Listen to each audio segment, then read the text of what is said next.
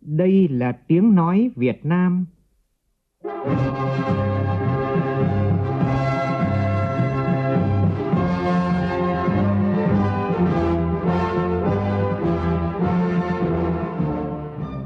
là tiếng nói Việt Nam, phát thanh từ Hà Nội, thủ đô nước Cộng hòa xã hội chủ nghĩa Việt Nam.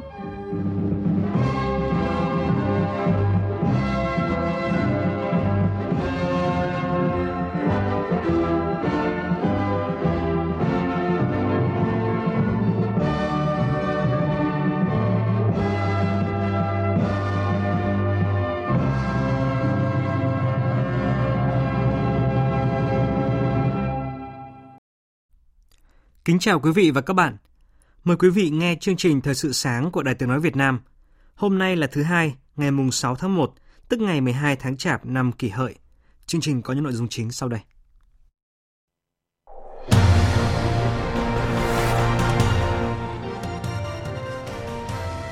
Hội nghị tổng kết ngành thống kê năm 2019, triển khai nhiệm vụ năm 2020 diễn ra sáng nay tại Hà Nội – triển khai lắp đặt 1.000 bộ thiết bị giám sát tàu cá tại Bình Định trong nỗ lực gỡ bỏ thẻ vàng thủy sản của Ủy ban châu Âu. Từ năm nay, Đại học Quốc gia Thành phố Hồ Chí Minh phối hợp với Đại học Đà Nẵng tổ chức một điểm thi đánh giá năng lực tại Đại học Đà Nẵng nhằm tạo điều kiện cho thí sinh khu vực miền Trung có thêm phương án lựa chọn trong việc đăng ký xét tuyển. Hôm nay là ngày đầu tiên đăng ký thi đợt 1. Trong phần tin quốc tế, vụ sát hại tướng Iran đẩy quan hệ Mỹ-Iraq vào thế khó. Trong diễn biến mới nhất Quốc hội Iraq thông qua nghị quyết chấm dứt sự hiện diện quân sự nước ngoài trên lãnh thổ. Thổ Nhĩ Kỳ bắt đầu triển khai quân tới Libya bất chấp sự quan ngại của nhiều quốc gia. Cũng trong chương trình sáng nay, biên tập viên Đài tiếng nói Việt Nam có bình luận với nhan đề xâm nhập mặn ở đồng bằng sông Cửu Long, cái khó ló cái khôn.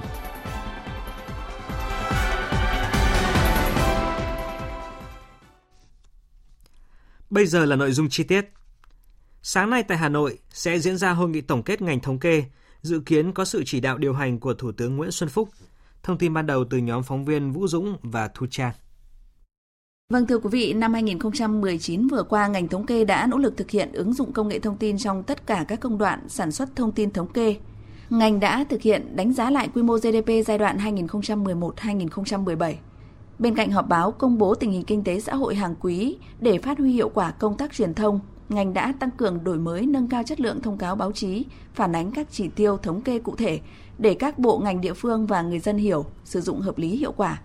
Ngành cũng coi trọng công tác đối ngoại khi tiến hành hợp tác song phương với các cơ quan thống kê uy tín quốc tế giúp nâng cao năng lực thống kê toàn hệ thống, đồng thời nỗ lực triển khai thực hiện nhiều đề án do Thủ tướng Chính phủ phê duyệt, như đề án đổi mới quy trình biên soạn bộ chỉ tiêu kinh tế tổng hợp hay đề án thống kê khu vực kinh tế chưa được quan sát,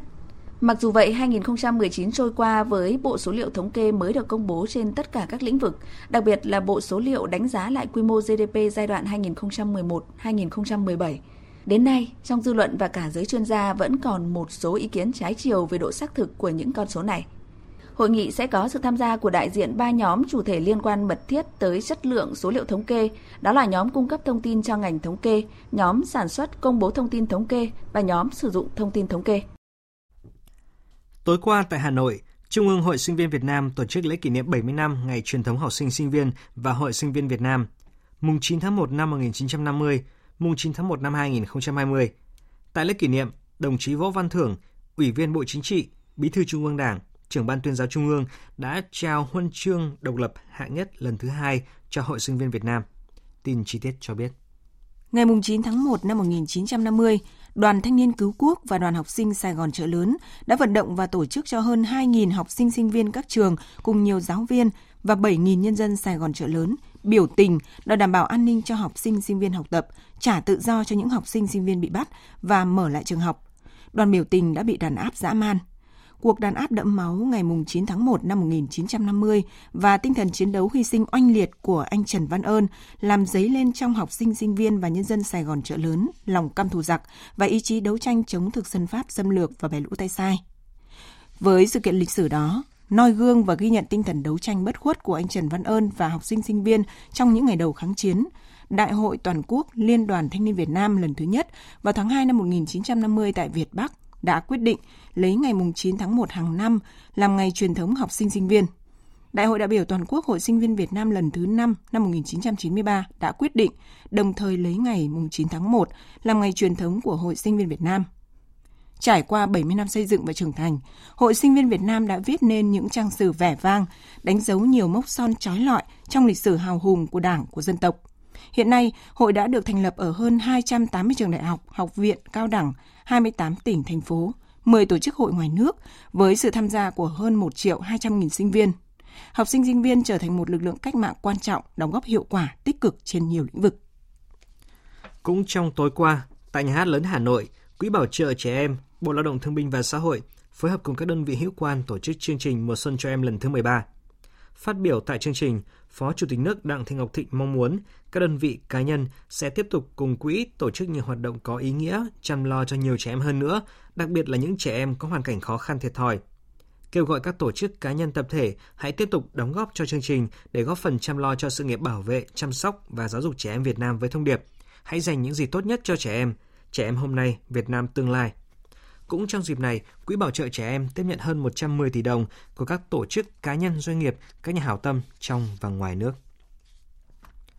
Tối qua, tỉnh ủy, Hội đồng Nhân dân, Ủy ban Nhân dân, Ủy ban Mặt trận Tổ quốc Việt Nam, tỉnh Hà Nam tổ chức chương trình Đêm chung tay Tết vì người nghèo và nạn nhân chất độc da cam Xuân Canh Tý năm 2020.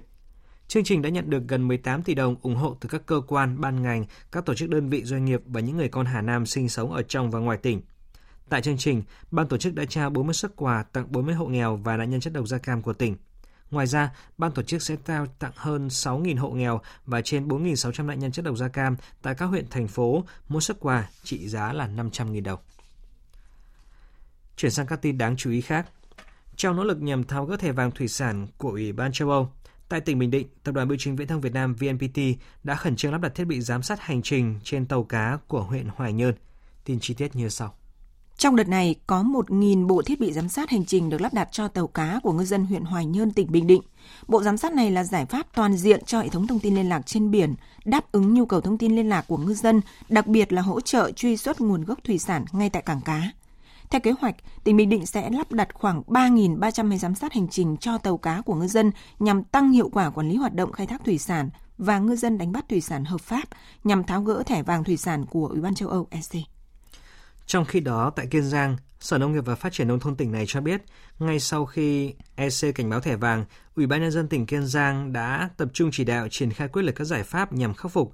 Cụ thể, Ủy ban Nhân dân tỉnh đã tiến hành thanh tra kiểm tra toàn bộ nghề cá trên địa bàn. Đây là cơ sở quan trọng để các lực lượng thể hiện vai trò trách nhiệm của mình. Bên cạnh đó, tỉnh đã ký kết quy chế phối hợp với các lực lượng biên phòng kiểm ngư trong công tác quản lý các hoạt động liên quan đến lĩnh vực thủy hải sản. Riêng về triển khai lắp đặt thiết bị giám sát tàu cá, Kiên Giang là một trong những tỉnh đầu tiên tiến hành lắp đặt à, thiết bị giám sát hành trình và tính đến cuối năm 2019, toàn tỉnh đã triển khai lắp đặt cho 80% tàu cá có chiều dài từ 15m trở lên. Sở Giáo dục Đào tạo Hà Nội sẽ tuyển dụng bổ sung hơn 460 viên chức vào các cơ sở giáo dục công lập trực thuộc sở năm 2019, trong đó có hơn 410 chỉ tiêu giáo viên, hơn 40 chỉ tiêu nhân viên thư viện văn thư,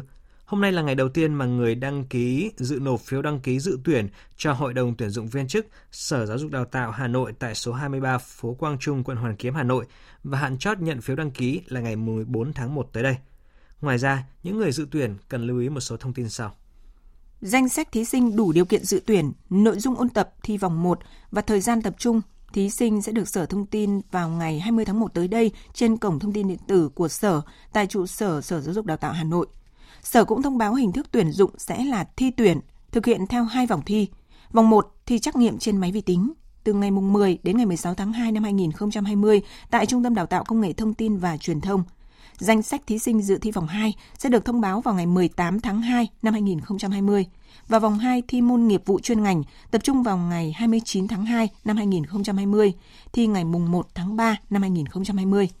Kết quả thi vòng 2 được thông báo vào ngày 9 tháng 3 năm 2020. Sở Giáo dục Đào tạo sẽ thông báo kết quả chấm phúc khảo và kết quả tuyển dụng vào ngày 2 tháng 4 năm 2020. Từ năm nay, Đại học Quốc gia Thành phố Hồ Chí Minh sẽ phối hợp với Đại học Đà Nẵng tổ chức một điểm thi đánh giá năng lực tại Đại học Đà Nẵng nhằm tạo điều kiện cho các thí sinh khu vực miền Trung có thêm phương án lựa chọn trong việc đăng ký xét tuyển vào đại học. Đợt thi đầu tiên sẽ được tổ chức vào ngày 29 tháng 3 năm 2020. Tin chi tiết cho biết. Tất cả các thí sinh trú tại các tỉnh thành khu vực miền Trung muốn đăng ký xét tuyển vào các trường có sử dụng kết quả của kỳ thi đánh giá năng lực của Đại học Quốc gia Thành phố Hồ Chí Minh sẽ dự thi tại Đà Nẵng. Điều này nhằm tạo thuận lợi cho thí sinh khu vực miền Trung trong việc giảm chi phí đi lại. Hình thức phối hợp tổ chức kỳ thi đánh giá năng lực giữa Đại học Quốc gia Thành phố Hồ Chí Minh và Đại học Đà Nẵng sẽ giống kỳ thi sau đại học. Hôm nay là ngày đầu tiên mở cổng đăng ký cho đợt 1. Cổng đăng ký sẽ đóng vào ngày 28 tháng 2 tới đây, thông báo kết quả vào ngày 14 tháng 4 năm nay. Đợt 2 sẽ thi vào ngày 5 tháng 7 năm nay, mở cổng đăng ký từ ngày 15 tháng 4 và đóng cổng đăng ký vào ngày 30 tháng 5, thông báo kết quả vào ngày 12 tháng 7 năm nay. Thưa quý vị, thành phố Hồ Chí Minh đang đối mặt với tình trạng à, mức sinh rất thấp và đang thấp nhất cả nước. Tỷ lệ người trẻ và người trong độ tuổi lao động ngày càng giảm, trong khi tỷ lệ người cao tuổi ngày càng tăng. Điều này dẫn đến hiện tượng gia tăng tốc độ già hóa dân số tại thành phố. Việc tìm kiếm chính sách riêng cho thành phố Hồ Chí Minh về chế độ thai sản, các nhóm chính sách hỗ trợ để kích thích mức sinh đang là thách thức tại địa bàn có số dân đông nhất cả nước. Kim Dung, phóng viên thường trú tại thành phố Hồ Chí Minh có bài phản ánh. Chị Nguyễn Thị Hoài Nam, ngụ quận 7, thành phố Hồ Chí Minh kết hôn đã hơn 4 năm qua nhưng vẫn đang thực hiện kế hoạch hóa gia đình, chưa muốn sinh con vì hai vợ chồng đang kinh doanh để chăm lo kinh tế cho gia đình, đến khi dư giả mới tính đến chuyện sinh con. Chị Nam chia sẻ: mình cũng chưa có muốn có, những kế hoạch. Khó khăn về kinh tế là đầu tiên rồi đó, cái điều kiện mà nuôi con nó cũng không tốt nữa. Em thấy giống như là giờ trường mẫu giáo rồi có nhiều trường á, nó bạo hành trẻ em này nọ đó thì cơ quan quản lý là như chưa quản lý chặt chẽ. Chứ có nhiều người, người ta không có gia đình gần gũi á, người ta không có gửi con được thì bắt buộc một trong hai người phải nghỉ ở nhà để canh con đó. Trường hợp của chị Hoài Nam là tình trạng chung của nhiều cặp vợ chồng trẻ tại thành phố Hồ Chí Minh. Trong năm 2018, trung bình mỗi gia đình chỉ có 1,33 con, rất thấp so với mức sinh thay thế của cả nước là 2,1 con. Vì vậy, Chi cục Dân số Kế hoạch hóa gia đình thành phố Hồ Chí Minh sau khi lấy ý kiến các nhà khoa học đã đề xuất Sở Y tế thành phố tham mưu Ủy ban nhân dân trình Hội đồng nhân dân ban hành quyết định về chính sách dân số và phát triển tại thành phố giai đoạn 2021-2025. Đồng thời cũng kiến nghị Bộ Y tế, Tổng cục Dân số Kế hoạch hóa gia đình tham mưu cấp thẩm quyền trong triển khai thực hiện nhiều giải pháp. Theo đó, Chi cục kiến nghị Bộ Y tế, Tổng cục Dân số Kế hoạch hóa gia đình tham mưu cấp thẩm quyền để nghiên cứu, đề xuất đưa vào dự thảo luật dân số nội dung mỗi cặp vợ chồng được quyền quyết định số con hoặc cân nhắc việc sửa đổi cho phép sinh con thứ ba tại các vùng mức sinh thấp. Chi cục cũng kiến nghị các cấp thẩm quyền nghiên cứu đề xuất mở rộng hỗ trợ của chính phủ trong trợ cấp nghỉ thai sản như ưu tiên xây dựng lộ trình nghỉ thai sản một năm cho người mẹ và một tháng cho người cha, đa dạng hình thức nghỉ chăm trẻ trong điều kiện lao động cho các gia đình có con nhỏ dưới 3 tuổi như cho ngày nghỉ, buổi nghỉ, chăm trẻ cho các gia đình có con dưới 3 tuổi. Theo tiến sĩ Diệp Từ Mỹ, Phó trưởng bộ môn dân số thuộc khoa y tế công cộng, trường Đại học Y Dược thành phố Hồ Chí Minh, thành phố có thể bổ sung thêm các chính sách ưu đãi hỗ trợ không chỉ riêng người dân có hộ khẩu tại thành phố Hồ Chí Minh mà là những gia đình nhập cư dài hạn. Bên cạnh đó, cần có những chương trình hỗ trợ cho những người điều trị vô sinh. Điều trị vô sinh là cái mà tốn kém cực kỳ nhưng mà đó lại chính là cái đối tượng mà họ có nhu cầu sinh con thì như vậy thì mình đang muốn khuyến khích cái chuyện sinh thì tại sao chúng ta đang có một cái nhóm đối tượng là họ đang muốn sinh con nhưng mà căn bản là họ mới là những người cần chúng ta hỗ trợ nhiều hơn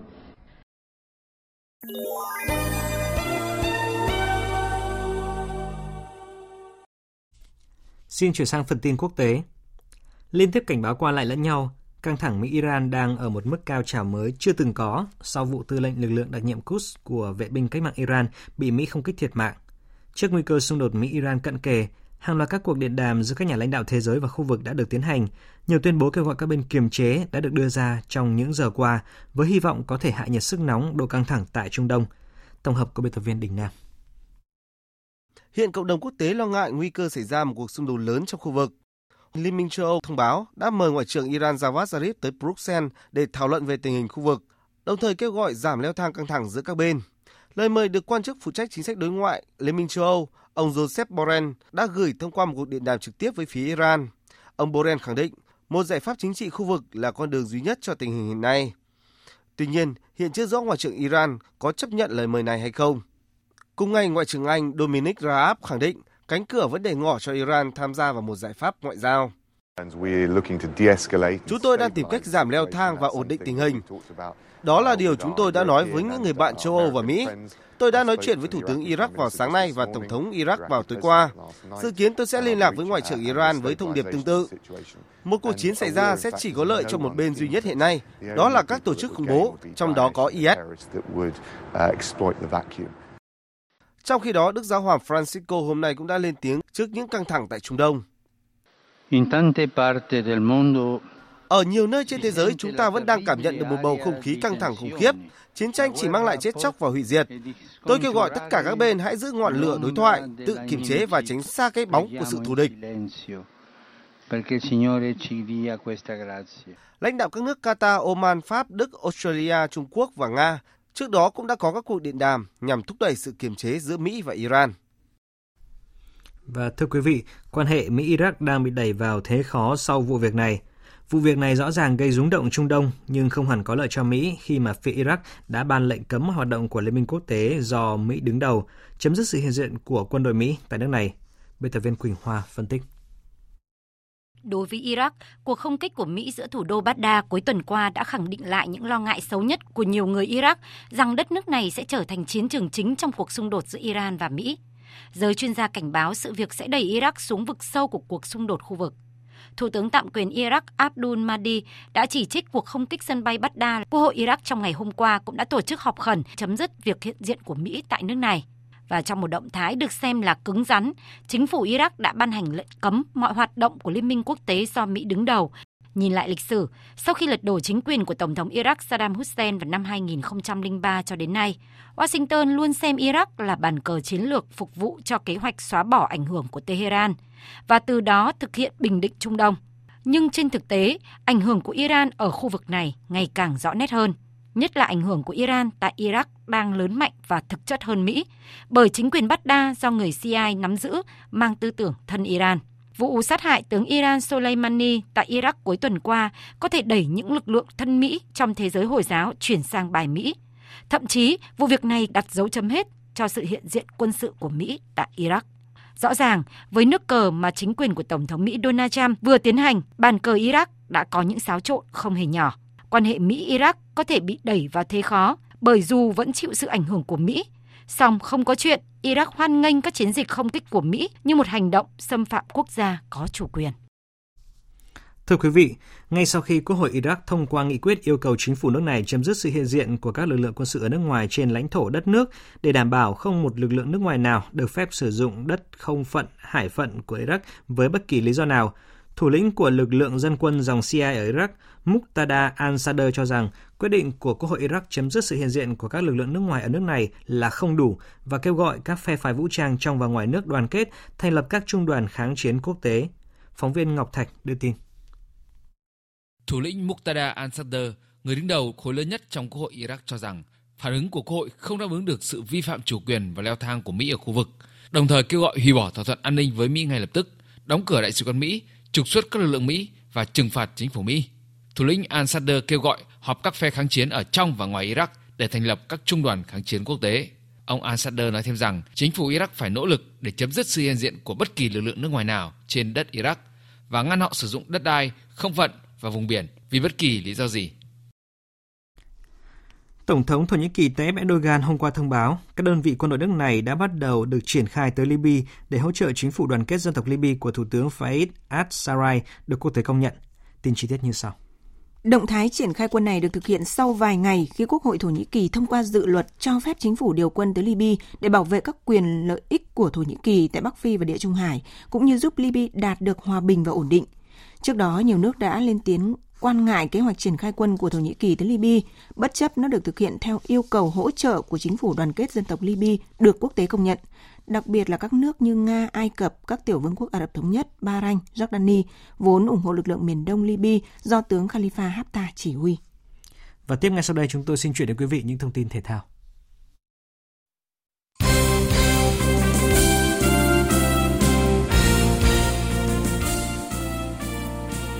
Kết thúc buổi tập cuối cùng tại Bangkok trước khi di chuyển đến Buriram vào sáng nay, huấn luyện viên trưởng Park Hang-seo đã đưa ra quyết định về danh sách chính thức 23 cầu thủ sẽ tham dự vòng chung kết U23 châu Á 2020. Theo đó, hai cầu thủ phải nói lời chia tay với đội tuyển U23 Việt Nam, đó là tiền đạo Trần Danh Trung và tiền vệ Nguyễn Trọng Đại.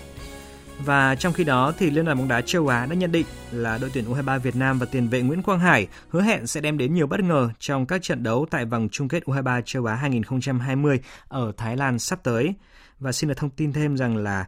tuyển U23 Việt Nam sẽ bắt đầu hành trình chinh phục U23 châu Á 2020 bằng trận gặp U23 các tiểu vương quốc Ả Rập Thống Nhất trên sân Buriram vào ngày 10 tháng 1 tới đây.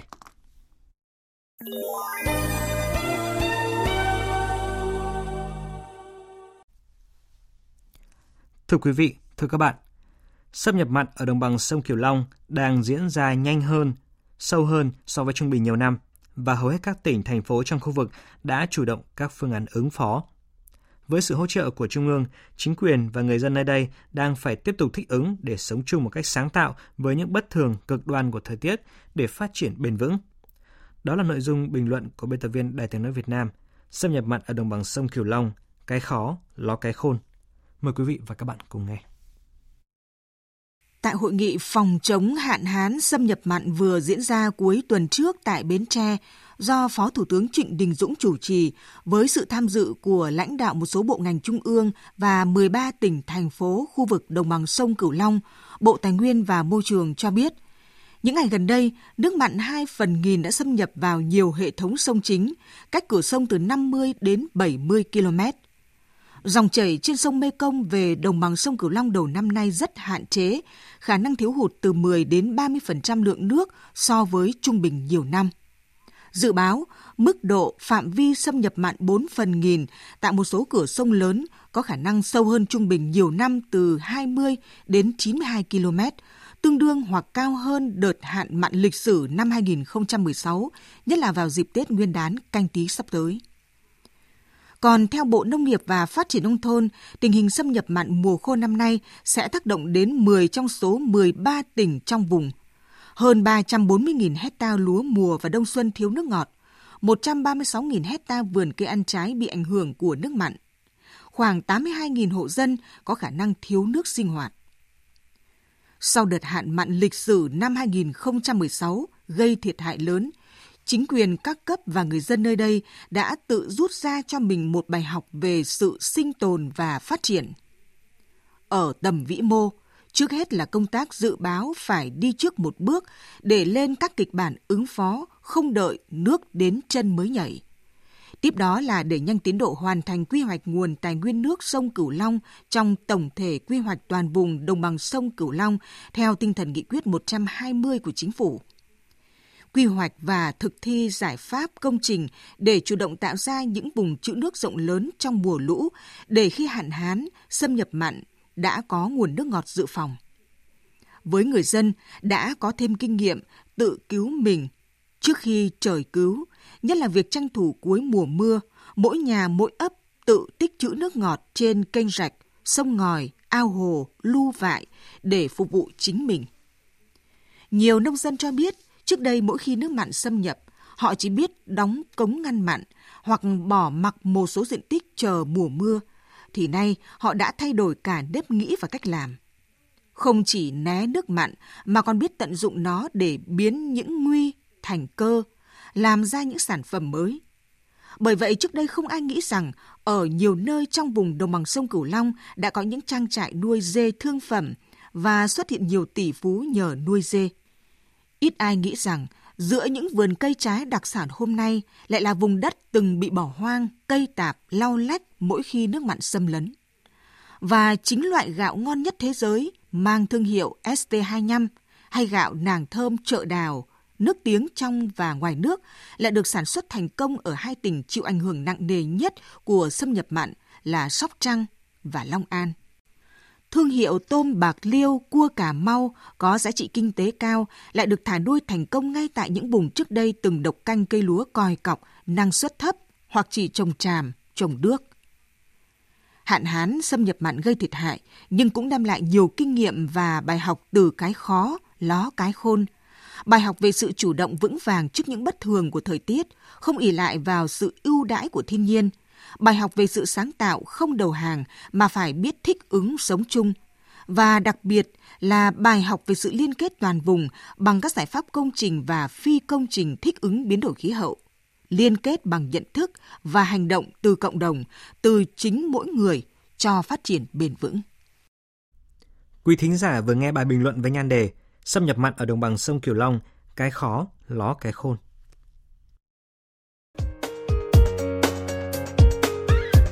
Dự báo thời tiết. Bắc Bộ và khu vực Hà Nội nhiều mây, sáng và đêm có mưa nhỏ, mưa phùn và sương mù, gió đông đến đông nam cấp 2 cấp 3, sáng sớm và đêm trời lạnh, vùng núi có nơi trời rét, nhiệt độ từ 18 đến 27 độ, vùng núi có nơi dưới 18 độ. Các tỉnh từ Thanh Hóa đến Thừa Thiên Huế, nhiều mây, có mưa vài nơi, sáng sớm có sương mù và sương mù nhẹ rải rác, trưa chiều giảm mây trời nắng, gió nhẹ, phía Bắc sáng sớm và đêm trời lạnh, nhiệt độ từ 19 đến 28 độ. Các tỉnh ven biển từ Đà Nẵng đến Bình Thuận có mây, ngày nắng, đêm có mưa rào vài nơi, gió đông bắc cấp 2, cấp 3, nhiệt độ từ 21 đến 31 độ, có nơi trên 31 độ. Tây Nguyên và Nam Bộ có mây, ngày nắng, đêm có mưa rào vài nơi, gió đông cấp 2, cấp 3, nhiệt độ từ 16 đến 29 độ. Nam Bộ có mây, ngày nắng, đêm không mưa, gió đông bắc cấp 2, cấp 3, nhiệt độ từ 21 đến 33 độ. Dự báo thời tiết biển, Vịnh Bắc Bộ có mưa vài nơi, sáng sớm có nơi có sương mù. Tầm nhìn xa trên 10 km, giảm xuống dưới 1 km trong sương mù, gió nhẹ. Vùng biển từ Quảng Trị đến Quảng Ngãi, vùng biển từ Bình Định đến Ninh Thuận, vùng biển từ Bình Thuận đến Cà Mau và từ Cà Mau đến Kiên Giang có mưa vài nơi, tầm nhìn xa trên 10 km, gió đông bắc cấp 5 có lúc cấp 6 giật cấp 7, biển động. Khu vực biển Đông có mưa rào rải rác và có nơi có rông ở phía Nam, tầm nhìn xa trên 10 km, giảm xuống từ 4 đến 10 km trong mưa, gió đông bắc cấp 4, cấp 5, riêng phía Tây có lúc cấp 6, giật cấp 7, biển động. Khu vực quần đảo Hoàng Sa thuộc thành phố Đà Nẵng, khu vực quần đảo Trường Sa thuộc tỉnh Khánh Hòa và Vịnh Thái Lan có mưa vài nơi, tầm nhìn xa trên 10 km, gió đông bắc cấp 4, cấp 5, riêng phía Tây quần đảo Trường Sa có lúc cấp 6, giật cấp 7, biển động. Những thông tin thời tiết vừa rồi cũng đã kết thúc chương trình thời sự sáng nay của Đài Tiếng Nói Việt Nam. Chương trình do biên tập viên Hoàng Ân biên soạn với sự tham gia của phát thanh viên Quỳnh Anh, kỹ thuật viên Trần Tâm, chịu trách nhiệm nội dung Nguyễn Mạnh Thắng. Xin kính chào tạm biệt và hẹn gặp lại.